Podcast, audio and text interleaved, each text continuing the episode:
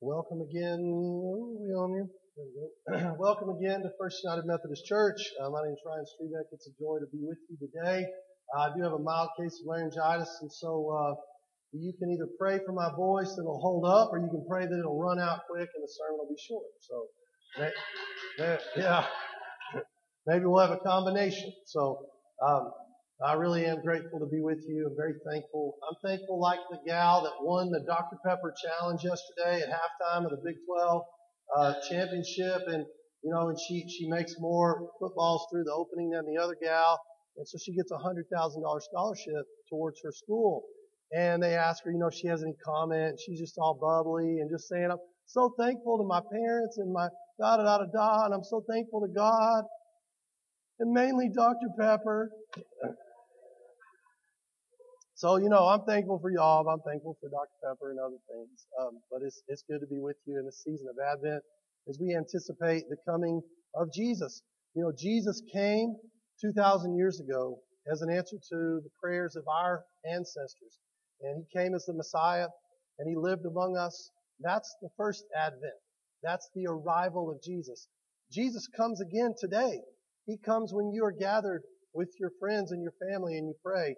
He comes when we have Holy Communion. He comes when the Word is read and proclaimed.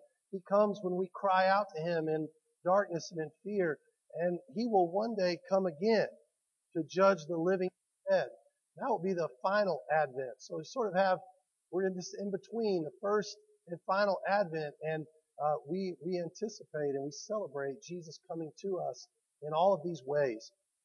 And that's what this season is all about.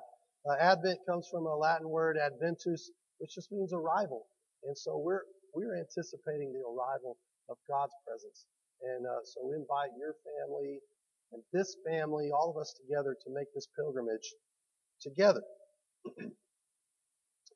Consolation. Consolation.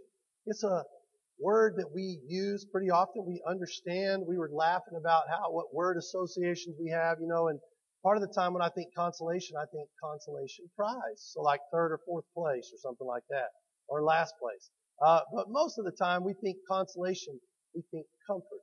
And that's the most commonly used way that we've used that.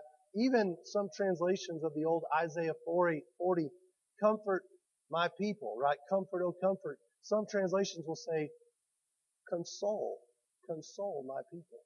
So that's kind of the gist of what's going on here. And we're stealing this word from Luke chapter 2.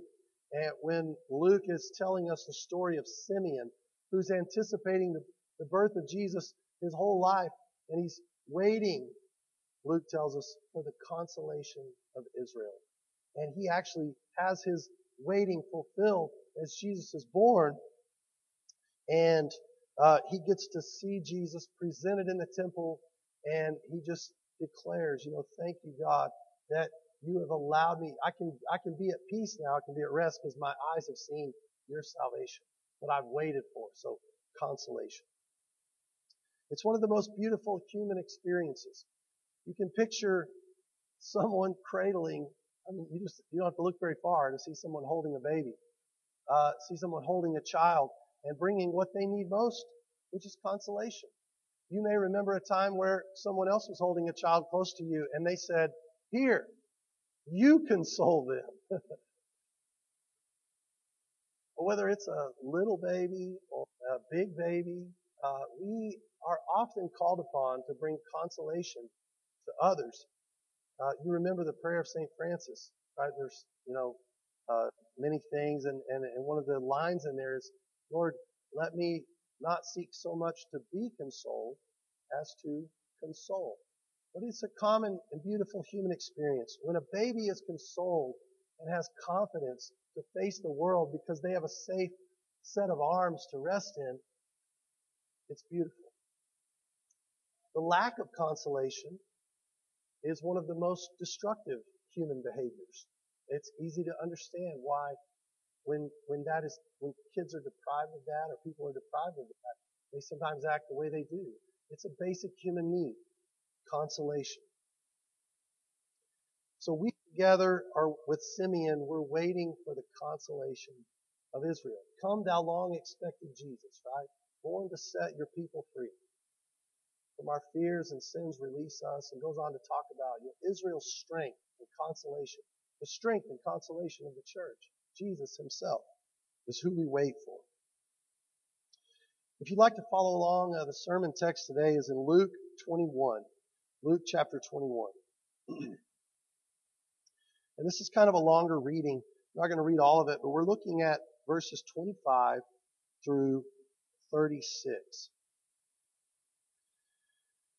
Jesus is in the temple area. This is the part where it's right before the Last Supper. Jesus is with his disciples there, and he tells the story. Luke tells the story of them being in the temple, and there's the widow, the poor widow, who puts in the 2 copper coins.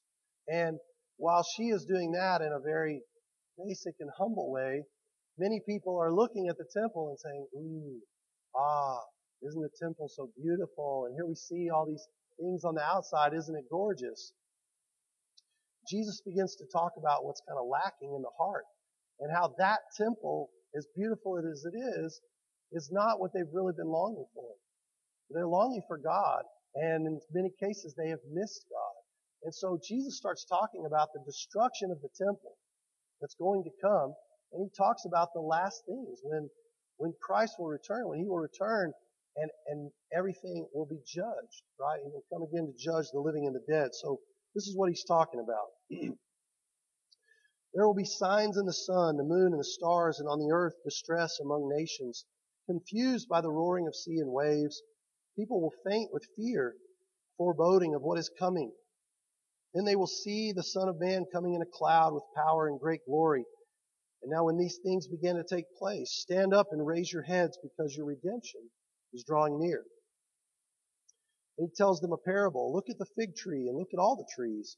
As soon as they sprout leaves, you can see for yourselves and know that summer is already near.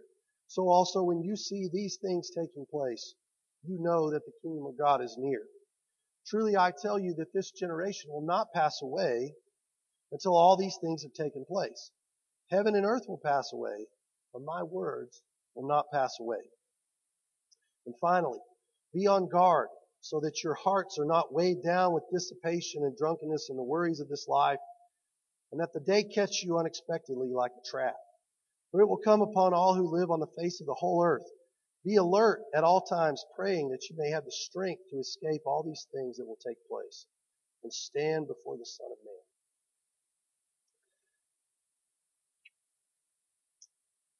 So, Jesus is talking about the destruction of the temple.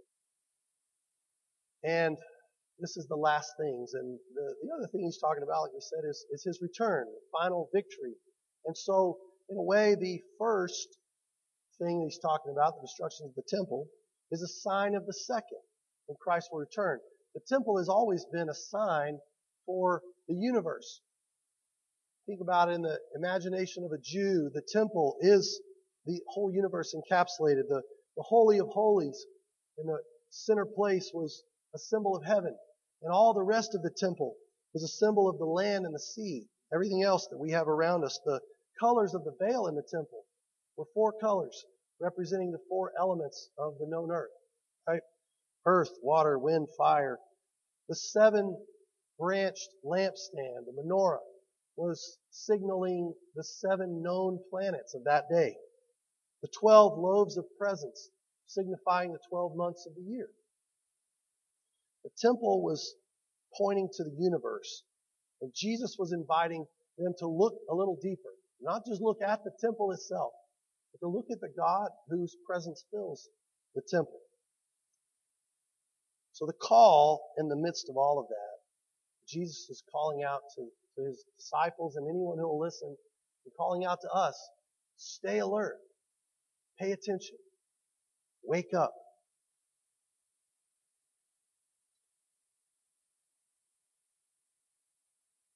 I love the bit in the text about Jesus saying, look, things are going to get rough, and you will gain your lives by your endurance. Your endurance is what's going to produce life in these hard times. And as you look to the end of your life, it's not going to be something spectacular. It's not going to be the next great sermon or the next big pick-me-up in our spiritual lives. by your endurance, by patience, in the things that you already know, namely my words that will never pass away. Endurance in these things will produce the kind of life that you're desperate for, that you're looking for. So there's the call. Talks about these signs and all these things going on. Heaven and earth will pass away, but my words will not pass away.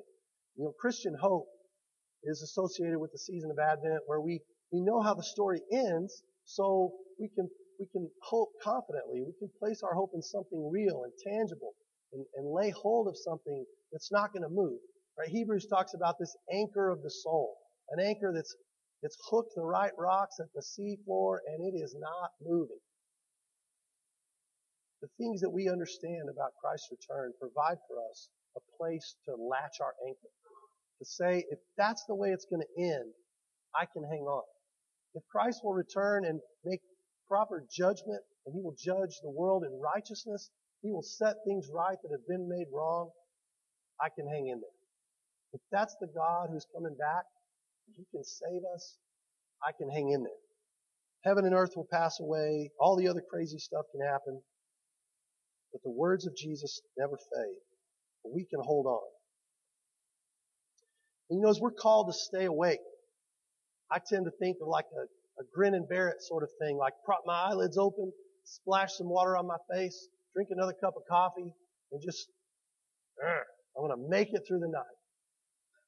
Really, I think this has more to do with us sort of being consoled.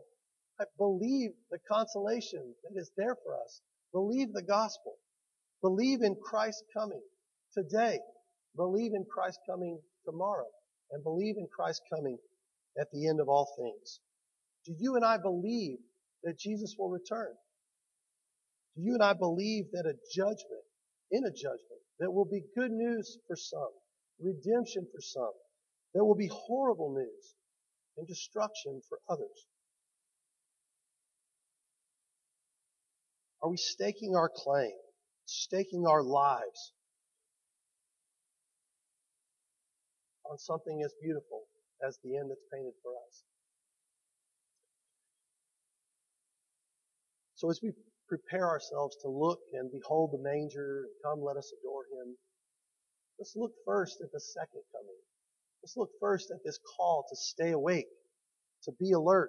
Watch yourselves, Jesus says. Lest your hearts be weighed down with dissipation and drunkenness and the cares of this life, and that the day might sneak up on you suddenly like a trap. I love that word dissipation. And some of you engineers and physicists in the room probably set me straight if I'm wrong here. But I think, you know, dissipation, one of the ways to understand it is the loss of energy. Right? Energy is momentum that was there. Energy that was there is now scattered. It dissipates. It falls away. And we all know what that's like. So part of holding on to the gospel and keeping our eyes open, it's just not letting things fall away, like those basic energies, those simple things that we know, laying hold of Christ, holding on to Jesus when everything sometimes crumbling around us, to hang in there. Jesus says, stay awake at all times, praying that you may have strength to escape the things that are going to take place and to stand before the Son of Man. What I love about this call to prayer is it's a long-term prayer. It's pray that you will have strength to stand way down the road. I mean, the day could be tomorrow. It could be 20 years from now. It could be 2,000 years from now. We don't know, and nobody knows. But either way, it's a long-range prayer. It's the kind of thing that a farmer does when he walks in his field. And he's not just thinking about what the field's going to do that year, but he's thinking about when his grandson farms that field. What does he need to do now to increase soil health, that things will be good for those kids that come along? How do I have this long-term plan? The farmer's prayer is a long-term prayer. The Christian's prayer is a long-term prayer. When's the last time we prayed for the strength to stand in a day that we don't have any idea when it's going to come? It's a great prayer. It's a beautiful prayer. It takes some of the grin and bear it out of our lives and sort of puts it on the burden of Jesus, who's asking us to come and pray to him, to cast our cares and anxiety on him because he loves us, because he cares for us. So one of the simple ways that we hope to stay awake as a community, one of the ways that I try to stay awake during special seasons like this is kind of a renewed sense of purpose in reading Scripture. And so all of you should have received a bookmark in your bulletin. If you didn't, we've got a bunch of extras in the office or laying around. It's just a real simple way to read Scripture as a family or as a church, just one reading a day, a way to just kind of live into the season, to welcome what it is that God wants to do among us.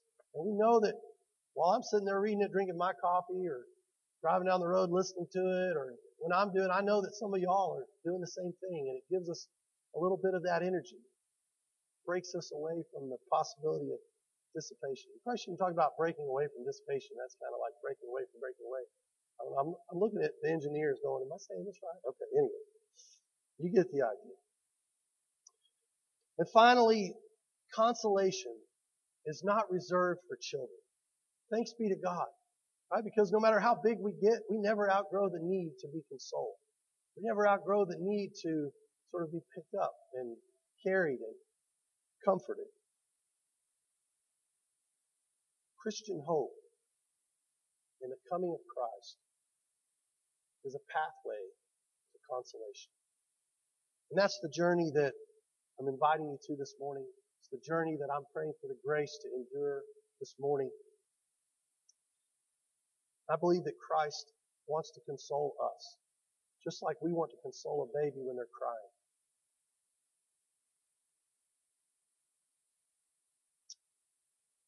I want to close with a prayer that may be familiar to some of you. We sometimes sing it in worship. It's called the Gloria Patri, and a glory be to the Father. And it's been in Christian worship since Christians have been worshiping. And calls to mind the end and how it all shakes out. So I want to leave you with this prayer as we sort of lay hold of these promises of Jesus. As we stay awake, as we open our eyes, hear these words. Glory be to the Father, and to the Son, and to the Holy Ghost, as it was in the beginning, is now, and ever shall be, world without end. Amen. Amen.